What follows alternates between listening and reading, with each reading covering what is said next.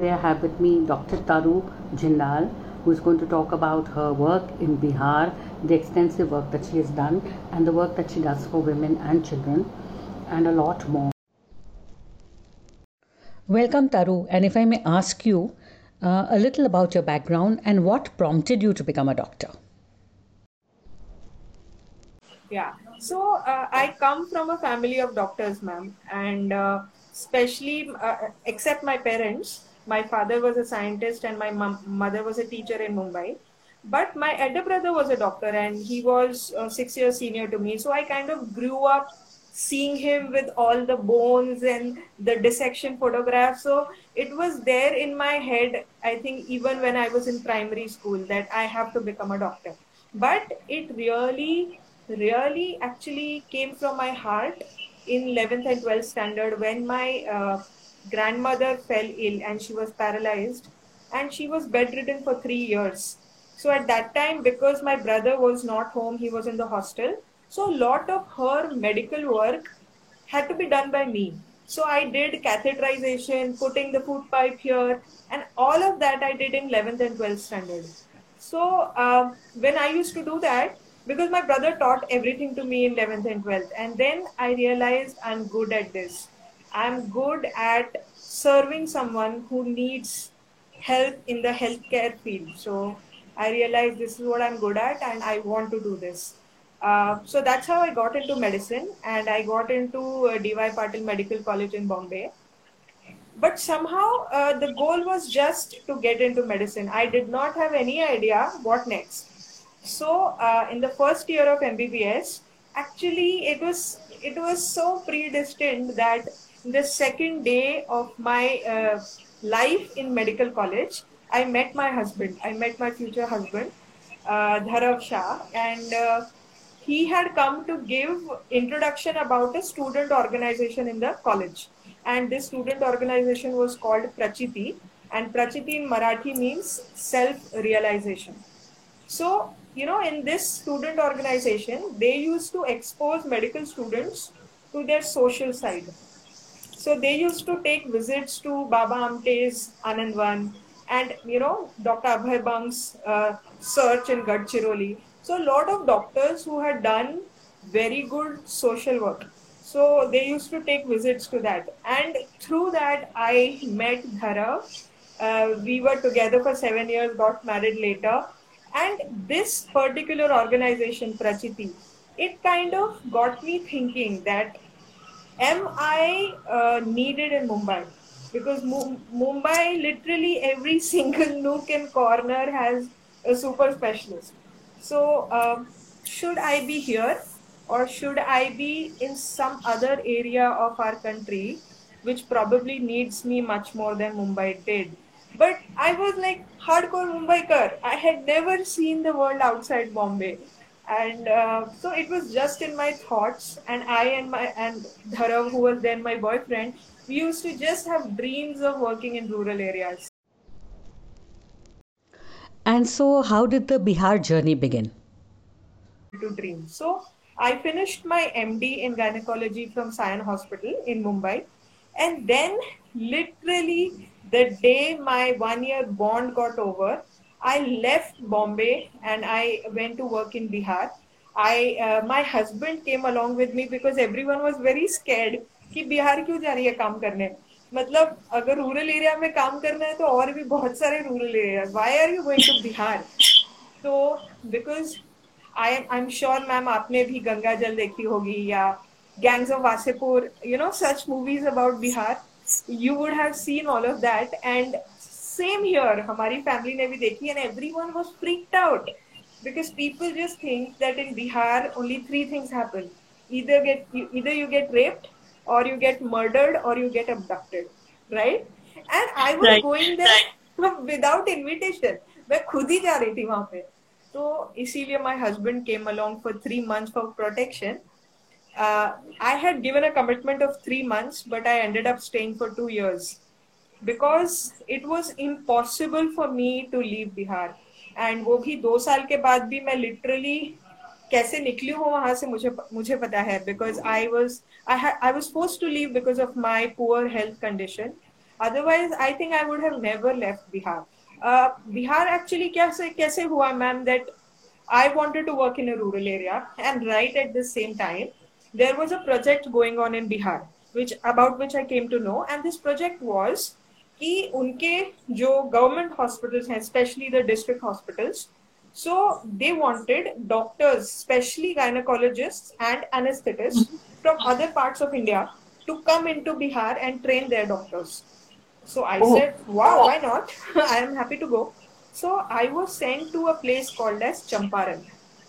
तो आपने चंपारण का नाम तो ज़रूर सुना होगा history text book Gandhi ji का चंपारण नील सत्याग्रह तो मैंने भी सिर्फ़ उतना ही विकिपीडिया में पढ़ लिया था मोतिहारी क्या है and I landed there and I was I my job was to train the lead gynecologist in that district hospital in cesarean section. तो मैंने बोला सिजेरियन मतलब मुझसे डबल एज की औरत को मैं क्या caesarean सिखाऊँगी but still I went along and in the first day when I reached सुबह ग्यारह बजे का समय था और मैं डिलीवरी वार्ड में गई और वहाँ पे सब जंग लगी हुई डिलीवरी टेबल्स थी नीचे सब जगह खून पड़ा हुआ था। कुत्ते घूम रहे थे और नीडल्स और सिरिंजेस ऐसे ही पूरा खुला कहीं भी फेंका हुआ था। और वर्स्ट कम वर्स्ट जो डिलीवरी हो रही थी उसमें मैंने देखा कि एक औरत बिना ग्लव्स के एक औरत की डिलीवरी कर रही थी। और आ, बच्चा निकला। उसने आ, कपड़ा नहीं होने की वजह से औरत की साड़ी फाड़ी। और उसी से बच्चे को पहुँचा और फिर एक पेटिकोट फाड़ के उसको उसमें रैप किया। फिर माँ के स्टिचेस लगाने के लिए एक सुई धागे से स्टिचेस लगाए उसने।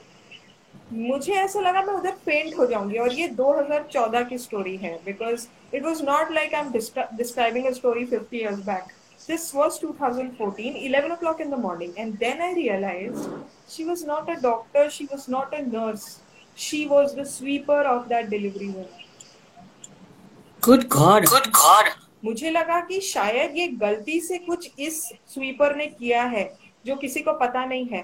But then I stayed there the whole day I did not see a single doctor in the ward and most of the deliveries were being done either by the sweepers or by guys who did not even know how to check blood pressure.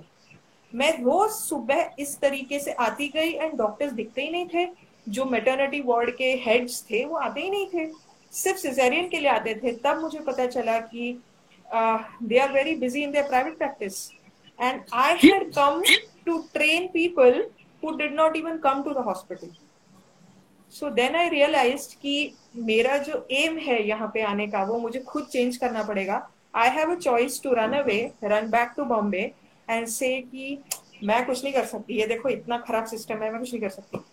और I have a I have a chance to do something so I said कि चलो, तीन महीने का commitment है let me complete three month months and that's how I stayed back and I realise the first thing that was needed in that hospital was not training they didn't need training the first thing that they needed was a different attitude क्योंकि वो इतने, वो जंग सिर्फ़ delivery tables को नहीं लगा था। जंग लग गया था उनकी साइकी को या उनके एटीट्यूड्स को after staying in government hospital for such a long time so मैं बहुत सोचा मैंने कि क्या करूँ मैं?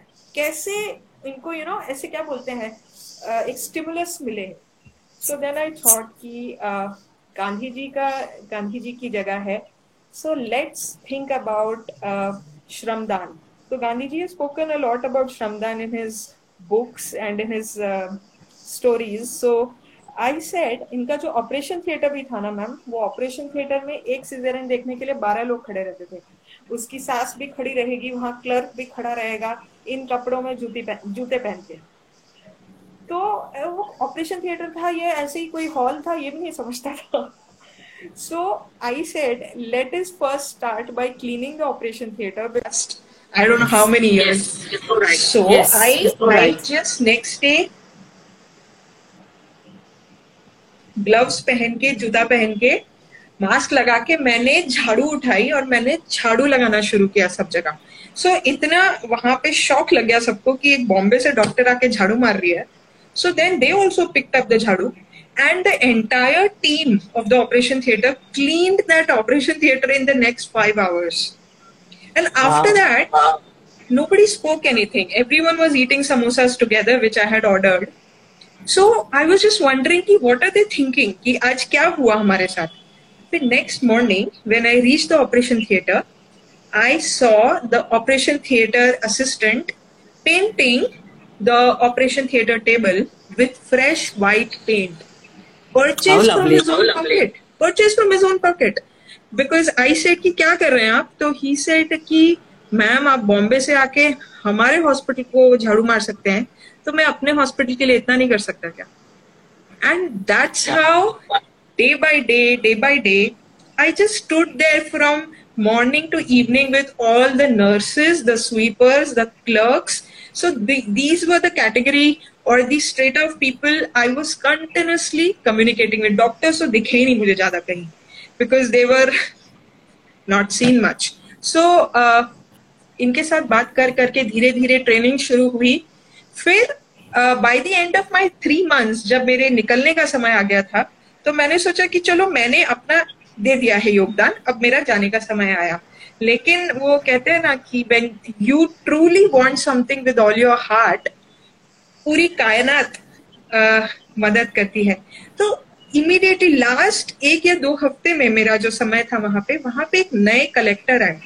उनका नाम था mister Jitendra Shrivastava and very senior collector and a very respected person in Bihar actually known for his honesty and very high good attitude so he actually came to know कि डिस्ट्रिक्ट हॉस्पिटल में हम लोग कुछ कर रहे हैं। So he called me to speak to me तो I went there with PowerPoint presentation मैंने एक बड़ा सा प्रेजेंटेशन दिया उनको। और उन्होंने सिर्फ़ एक घंटा सुना मुझे। और मुझे इतना सरप्राइज़ लगा कि इतना सीनियर इंसान मुझे कैसे सुन रहा है? I was like what twenty nine और thirty eight that time just a fresh pass out तो देन ही सेड कि तुम करो काम मैं खड़ा हूँ पीछे. And after that after that ma'am मैं ट्रेनिंग पे काम कर सकती थी मैं एटीट्यूड्स पे काम कर सकती थी लेकिन मैं इंफ्रास्ट्रक्चर पे नहीं कर सकती थी। वहाँ के लेबर रूम में वो लोग तीन या चार इंस्ट्रूमेंट्स के साथ पचास पचास डिलीवरी कर रहे थे। और जैसे मैंने बोला इतना खराब इंफ्रास्ट्रक्चर था कहीं टॉयलेट्स नहीं थे। सबको कॉरिडोर्स पे बैठ के मदर्स uh, को यूरिनेट uh, करना पड़ रहा था। So the infrastructure was transformed in the next three months. उन्होंने डॉक्टर्स को भी आड़े हाथ लिया। They had to start coming to the hospital trainings बहुत सारी होने लगी और हर चीज़ जो उस हॉस्पिटल को चाहिए थी अगले तीन महीने में आ गई। So I was there for रफली five to six months and in this time I already felt कि बापरे कितना काम हो गया है and people started to say what had not happened in so many decades had just happened in under six months. And uh, actually, in 2000, uh, I think 15, uh, Narendra Modi government, I think, had come to power, and they announced a Kaya Kalp Award. So Kaya Kalp Award, मतलब award for transformation, जो पूरे country में हर state में हुआ, जिसमें competition run किया district hospitals. तो ये जो मोतिहारी डिस्ट्रिक्ट हॉस्पिटल था जिसको पूरे बिहार में गाली पड़ती थी कि वन ऑफ़ द वर्स्ट वहाँ कुछ नहीं हो सकता वहाँ तो बहुत ही खराब परिस्थिति है। That hospital won the first Kayakalp award in 2016 from the government of India और ये इतना शॉक हो गया सबको कि ऐसे कैसे हो गया। लेकिन it won again in 2018 and this story this story मेरे लिए तो मेरा पहला प्रोजेक्ट था ये एमडी uh, के बाद तो लोग बोलते हैं ना मैम कि एक जनरेशन में बीज बोया जाता है तो तीसरा जनरेशन आके उसकी फ़सल आ, आ, आ, कट करता yes. है yes. इतना समय लगता है चेंज रियली चेंज लाने में लेकिन मुझे लगा कि ये चेंज तो बहुत जल्दी आ गया मतलब एक डेढ़ साल में आ गया तो ये जो स्टोरी थी और मेरा जो एक्सपीरियंस था with transformation with with working with people and making them realise their own inherent power क्योंकि जो भी चेंज हुआ था वो उन्हीं लोगों ने किया था। मैं तो सिर्फ़ साथ में खड़ी थी और शायद कुछ आइडियाज़ फेंक रही थी हवा में लेकिन काम तो उन्हीं का था ये मेरा नहीं था ये काम। तो आ, तो अगर ये इतने शॉर्ट टाइम में हो सकता है तो क्या मुझे वापस बॉम्बे जाना चाहिए? या मुझे अभी बिहार के कोई और जगह पे जाना चाहिए। तो उस टाइम पे दुविधा का टाइम था वो एक साल। मैं आई बॉम्बे वापस आ, लेकिन यहाँ पे मैं शांत नहीं रह पाई महाराष्ट्र में। मुझे बस लगा मुझे वापस जाना है मुझे वापस जाना है। क्योंकि ऐसा लगता था कि हर एक दिन जो मेरा बिहार में गुजरेगा वो वहाँ पे बहुत ज़्यादा उसका इम्पैक्ट होगा then being in here because Bombay में मैं नहीं हूँ तो कोई और है। बिहार में मैं नहीं हूँ तो कोई और नहीं है। तो मैंने धरव को बोला, मेरे हस्बैंड को, मुझे जाना है। तो बोलते, जाओ। तो इस बार वो साथ में नहीं आए। He stayed back and I went back to Bihar and इस बार हमारा जो काम था, वो डॉक्टर्स को यू एक संस्था है, उनके साथ एक छोटे से गाँव में, जो पटना डिस्ट्रिक्ट में है, वहाँ पे हमने एक हेल्थ सेंटर शुरू किया। एक्चुअली डॉक्टर रविकांत सिंह पटना के हैं तो उनका जो घर है उसको ट्रांसफॉर्म किया और हमने उसको एक हॉस्पिटल बनाया। तो उनका जो किचन था किचन को हमने एक डिलीवरी रूम बनाया। उनके जो छोटे छोटे बेडरूम्स थे, वो बेडरूम्स का हमने वार्ड बनाया। और इस गाँव में स्पेशलिटी ये थी कि इवन तो ये गाँव इसका था कैपिटल सिटी का था, पटना का था, लेकिन वहाँ पे सात से आठ किलोमीटर तक रोड नहीं थी। आधा से ज़्यादा डिलीवरीज घर पे हो रही थी। बच्चों को अगर देखो तो बाल सूखे हुए पेट बाहर निकला हुआ और हड्डियाँ दिख रही हैं। कुपोषण, इतना ज़्यादा कुपोषण। मैं जब मैं वहाँ गई ना, मैम, मुझे लगा मैं मदर इंडिया के कोई तो सीन के अंदर घुस गई हूँ। Really I could not believe this was 2015 India जिस इंडिया में मैं बिलोंग करती हूँ, मैं नहीं बिलीव कर पाई। और तब मुझे लगा कि यहाँ पे अगर एक परसेंट भी मैं बदलाव कर पाऊँ तो ये तो बहुत बड़ा बड़ी चीज़ हो जाएगी क्योंकि कम्युनिटी में काम करना हॉस्पिटल में काम करने से बहुत ज़्यादा डिफ़िकल्ट है। क्योंकि हॉस्पिटल में तो एक स्ट्रक्चर होता है आपके पास नर्सेज होती हैं बहुत सारे लोग मदद के लिए होते हैं डॉक्टर्स के। लेकिन कम्युनिटी में बहुत सारे लोग होते हैं सिर्फ़ और लोगों के थॉट्स होते हैं उनके उनके कल्चर उनका कल्चर होता है कभी कभी ऑर्थोडॉक्स बिलीव्स होते हैं उसके साथ झगड़ना पड़ता है। तो वो जो एक साल मेरा गाँव में गुजरा वो तो बिल्कुल ही अलग था। क्योंकि मैं गई ये सोच के थी कि इनके तो हॉस्पिटल्स बड़े दूर हैं यहाँ से तो मैं वहाँ जाऊँगी तो मैं उनको सेवा दे पाऊँगी। मैं पहला महीना जो उस गाँव में रही एक भी औरत मेरे पास आई नहीं डिलीवरी कराने या पेट दिखाने अपना गर्भावस्था में। और एक महीने तक मैं इतना बड़ा सारा हेल्थ सेंटर खोल के बैठी हूँ जो फ्री था। लेकिन कोई नहीं आ रहा है तब मैं सोचू हो क्या रहा है ये? तब मैंने सुबह सुबह उनके घर जाना शुरू किया वो पीढ़ी से पहले कि बा, बात बात करना शुरू किया कि हो क्या रहा है क्यों नहीं आ रहे तब उन्होंने कहा कि मैम ज़रूरत क्या है? इतने सालों से तो सदियों से घर पर डिलीवरीज हो रही हैं तो ये भी हो जाएगी इसमें क्या ज़रूरत है किसी डॉक्टर के पास जाने की? तब मुझे पता चला उनको ज़रूरत ही नहीं लगती है किसी की। वहाँ की जो दाई है वही कर देती है अपने आप सारा काम। तब मैंने सोचा महाराष्ट्र में गोद भराई होती है हमारी। तो गोद yes, भराई में yes. इतना बड़ा फ़ंक्शन होता है जो मुझे बहुत पसंद है। तो मैंने सोचा यहाँ भी हमें ऐसा कुछ करना चाहिए जिससे जो प्रेग्नेंट औरत है वो एकदम फोकस में आ जाए। क्योंकि वहाँ पे तो ऐसा कुछ नहीं होता था बिहार में। ऐसा कोई कल्चरल फेस्टिवल नहीं था जो औरत के लिए हो।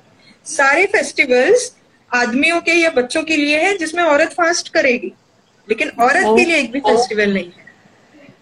जैसे आपने देखा होगा जितने फास्ट हमारे कल्चर में अनफॉर्चुनेटली है वो हम लोगों को करने हैं बाकियों के लिए। लेकिन yes. हमारे लिए कोई नहीं करता है फास्ट तो मैंने वहाँ पे एक सामूहिक गोद भराई। ये अनाउंस किया फेस्टिवल सामूहिक गोद भराई जिसमें हमने एक गिफ्ट किट बनाया एक साड़ी डाली बिंदी डाली कंघा डाला थोड़े बादाम वगैरह डाले और उनको अनाउंस किया कि एक गिफ्ट मिलेगा आप सबको आना है। तो शायद तो वो गिफ्ट की वजह से ही आए होंगे।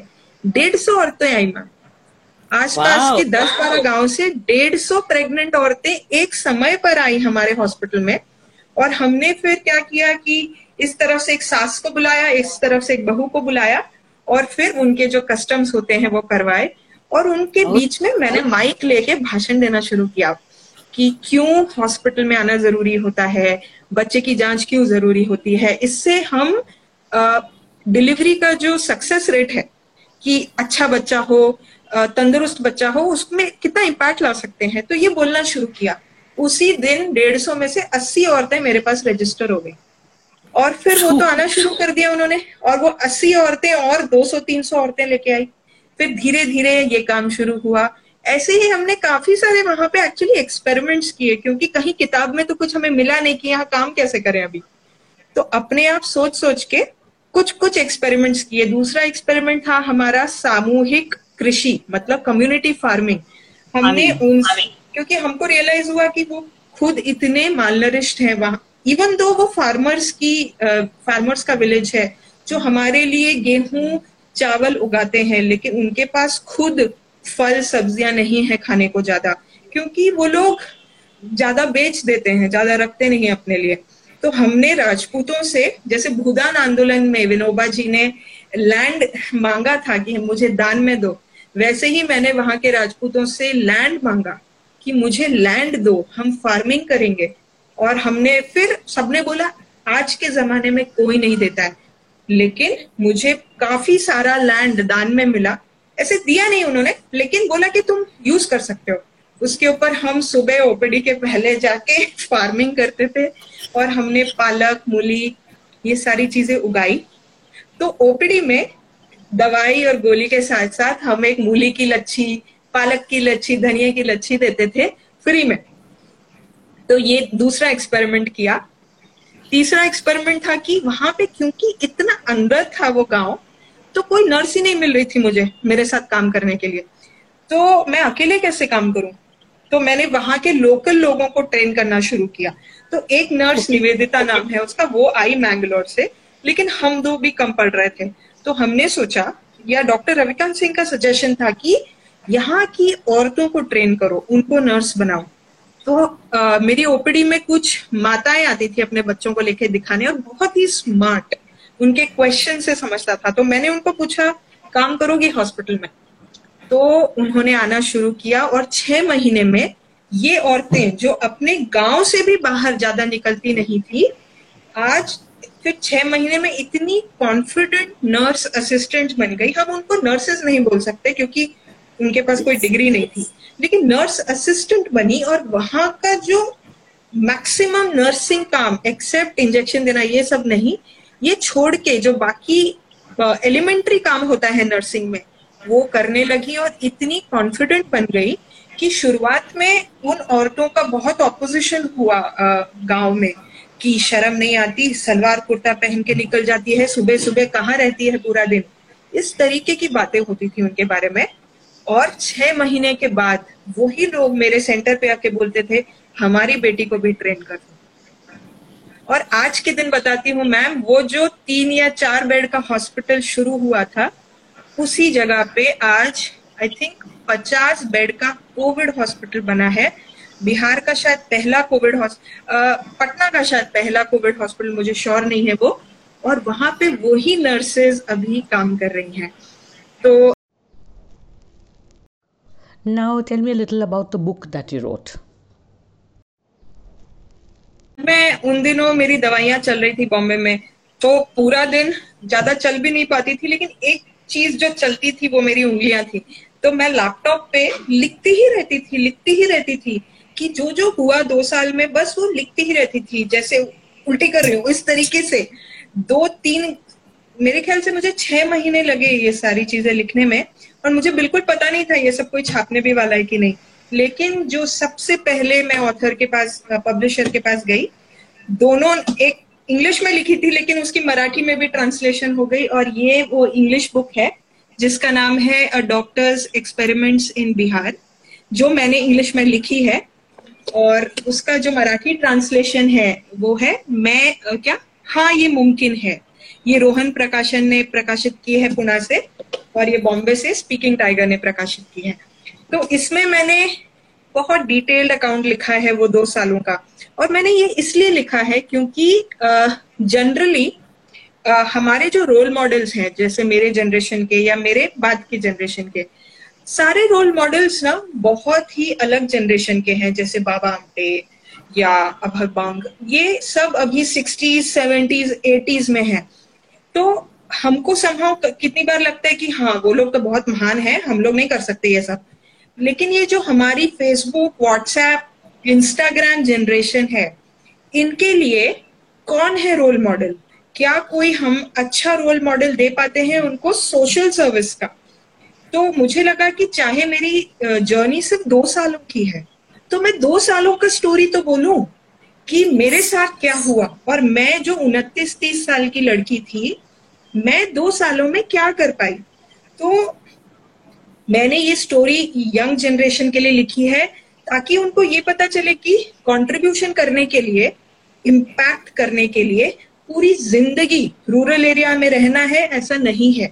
लेकिन अगर हम अपने सबसे अच्छे दिन, सबसे अच्छे दिन कौन से होते हैं? जब आप पढ़ के बाहर निकलते हो, बहुत एनर्जी होती है और शायद बच्चों की रिस्पॉन्सिबिलिटी नहीं होती है। तो या ईएमआई नहीं भरना भरना होता है हमको। ऐसे टाइम पे ये जो एक दो साल है ना, इस टाइम पे हमें बाहर निकल के हमारा जो सबसे कोर स्किल है या सबसे अच्छी चीज़ जो हमको आती है, जैसे मुझे गायनेकोलॉजी आती थी डिलीवरी करनी आती थी, किसी और को शायद लिखना आता हो जर्नलिज्म आता हो, किसी को टीचिंग आती हो, किसी को पुल बनाना आता हो ब्रिजेस बनाना आता हो, मुझे नहीं पता। कोई भी अगर हमारा कोर स्किल है, वो एक से दो सालों में अगर हम रूरल एरियाज़ में जाके अपना लीडरशिप दे पाए उनको पैसे नहीं चाहिए फंड्स की कमी नहीं है।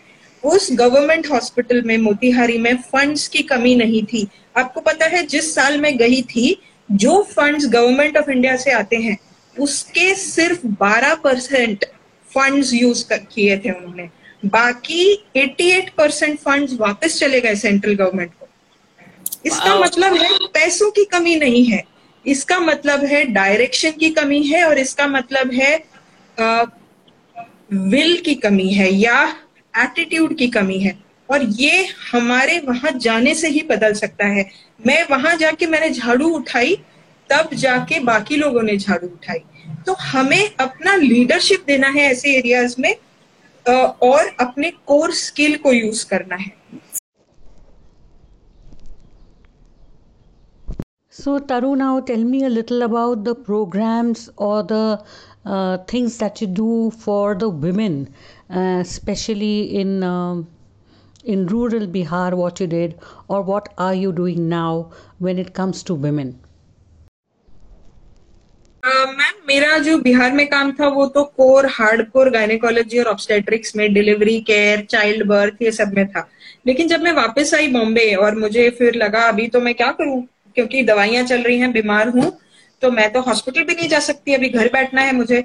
तो मैंने सोचा, एक ऐसी चीज़ पे काम करते हैं जो घर बैठ के भी मैं कर सकती हूँ, वो है स्तनपान ब्रेस्ट फीडिंग तब मैंने ब्रेस्ट फीडिंग पे काम शुरू किया। अभी कोई इंडिया में ब्रेस्ट फीडिंग के बारे में सुनता है ना तो बोलता है, क्या बड़ी बात है ब्रेस्ट फीडिंग हर कोई ब्रेस्ट फीडिंग करता है। लेकिन ये सच्चाई किसी को पता नहीं है कि जो आज का भारत है, वो ब्रेस्ट फीडिंग कंट्री रहा नहीं है। हम थे एक ब्रेस्ट फीडिंग कंट्री हम सबने घर में यशोदा माँ की फ़ोटो देखी है कृष्ण जी को फ़ीड करते हुए है ना एक नॉर्मल चीज़ थी।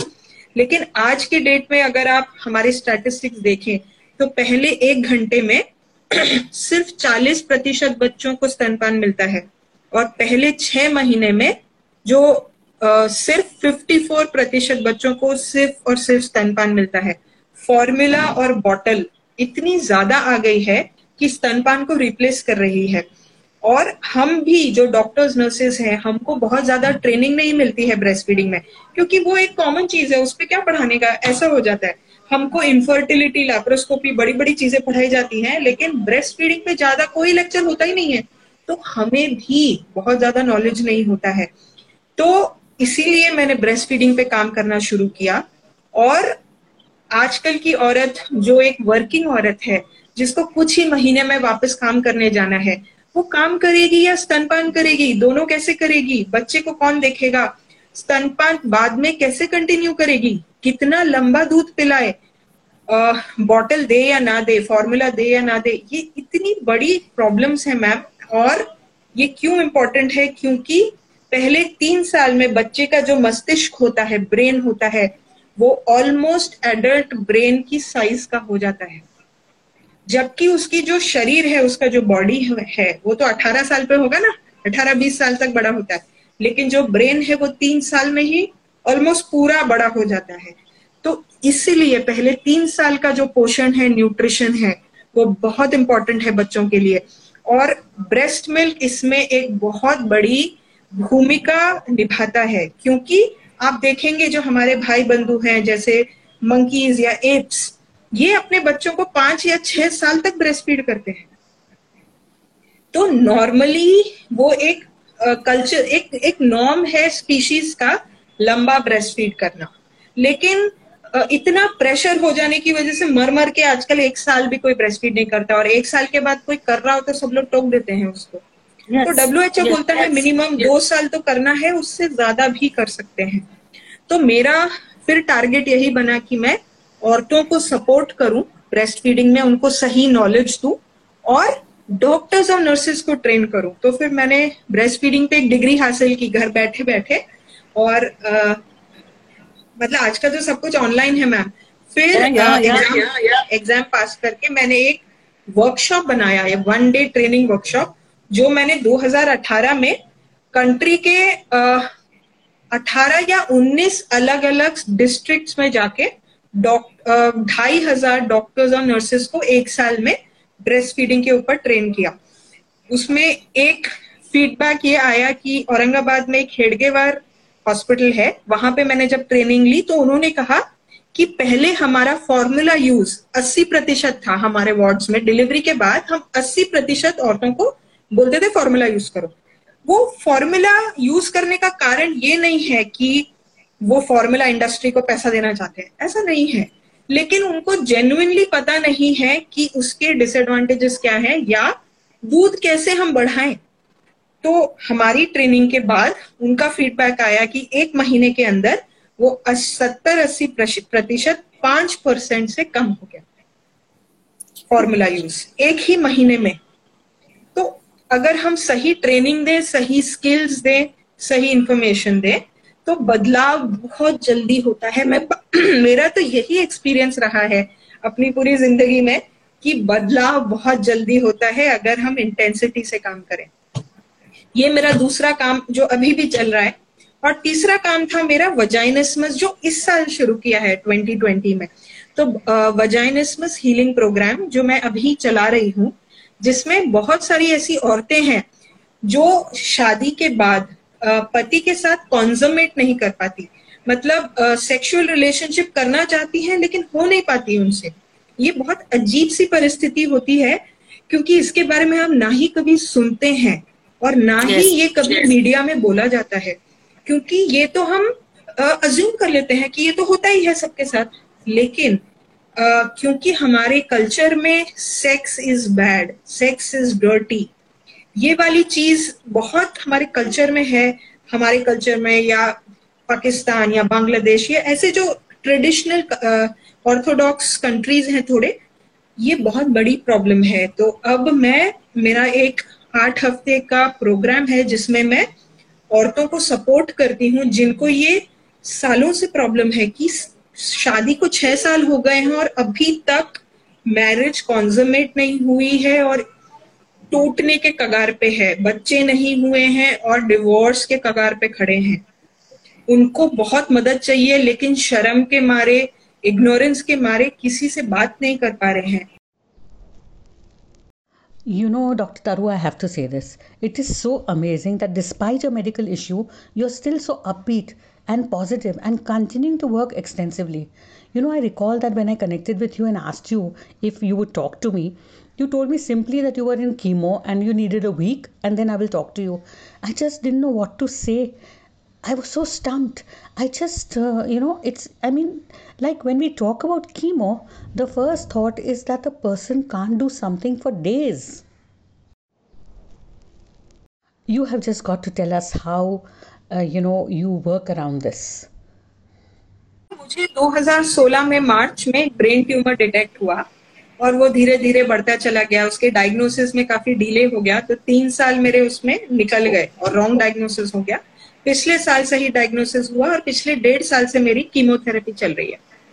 तो अभी भी मैं दिल्ली में हूँ और मेरी कीमो अभी कुछ एक एक हफ़्ते पहले खत्म हुई है।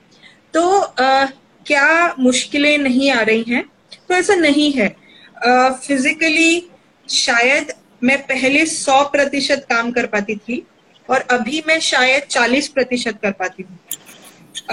साठ पर, sixty percent of the time I am still इधर इन पेन और एनर्जी नहीं होती है, कहीं तकलीफ़ हो रही होती है। ये सब शुरू रहता है। ये मेरे डेली लाइफ का एक भाग बन गया है कि नॉर्मल लाइफ जी पाना भी एक स्ट्रगल है। लेकिन मैंने फिर खुद को ये बोला है कि ठीक है, अगर चालीस कर पाती है ना तो चालीस तो कर पहले। हम कीमो कैंसर या इन बातों से इतना विक्टिम मोड में चले जाते हैं कि वो 40 प्रतिशत का भी ज़ीरो कर देते हैं। तो मैं चाहती थी कि मैं वो तो नहीं करूँ, पहले 40 तो करना शुरू करूँ। 40 होने के बाद वो जो 60 प्रतिशत जो पेन में निकलता है, उसको भी मैं कैसे कन्वर्ट करूँगी? ये मैं देखूँगी, लेकिन पहले 40 तो जीना शुरू करूँ। तो ये जो चार पाँच साल में काम किया है ब्रेस्ट फीडिंग पे और अभी वजाइनिसमस पे, ये वो 40 प्रतिशत के जो दिन में समय, जो 40 प्रतिशत में जिसमें एक्टिव होती हूँ अलर्ट होती हूँ तो ये उसका समय है। तो जैसे मेरे अपने इंटरव्यूज़ होते हैं सेशंस होते हैं सब सब शाम को होते हैं, क्योंकि सुबह मुझे ड्राउसी फील होता है। तो एडजस्ट करके काम कर रही हूँ लेकिन मुझे इतना पता है कि लाइफ में सेल्वेशन सिर्फ़ काम से है और सिर्फ़ सर्विस से है सिर्फ़ सेवा से है। uh, मैं uh, मतलब uh, अगर मतलब मुझे हमेशा लगता है कि मैं एक इंस्ट्रूमेंट हूँ और भगवान मेरे थ्रू काम कर ले बस अपना। uh, मैं इतनी फिट रहूँ कि मैं उनका काम भगवान का काम कर पाऊँ। इस परिस्थिति में ना हूँ कि कुछ करने लायक ना रहूँ। तो ऐसी तो परिस्थिति नहीं है मेरी। मैं चल सकती हूँ, फिर सकती हूँ, सोच सकती हूँ, बोल सकती हूँ। तो सारी फैकल्टीज तो इंटैक्ट है मेरी। इसका मतलब है मैं सब कुछ कर सकती हूँ। तो I just want to be an instrument of God to do his work here and जितना सर्विस लोगों का कर पाऊँ, उतना मैं करना चाहती हूँ, क्योंकि उसी के लिए तो डॉक्टर बनी हूँ। लेवल स्टैंडर्ड से यही करना सीखा है मैंने। अपनी दादी का पहले किया, फिर बाकियों का करना सीखा। तो इस वजह से मुझे लगता है कीमो का कैंसर का, बीमारी का, इसका असर लगता नहीं शरीर पे। जो भी कर पा रही हूँ it is only because the support of my immediate family, my parents, my brother, my husband, my in-laws, uh, and मेरे जो मेरे ना mentors बहुत अच्छे हैं। तो मेरे बहुत सारे मेंटर्स हैं जिन्होंने मुझे सही समय पे सही जगह गाइड किया है। मेरे टीचर्स और मेरे फ्रेंड्स अदरवाइज़ ये काम नहीं हो नहीं कर सकते अकेले मैम बहुत जल्दी टूट सकते हैं हम लोग। तो फैमिली फ्रेंड्स और मेंटर्स का बहुत बड़ा रोल है मेरी लाइफ में। There are so many inspiring people around us, and I'm so happy to have spoken to Dr. Taru Jindal today, a true fighter in every sense of the word. Do pick up her books. Thank you for listening, and do join me again next week. And until then, namaste.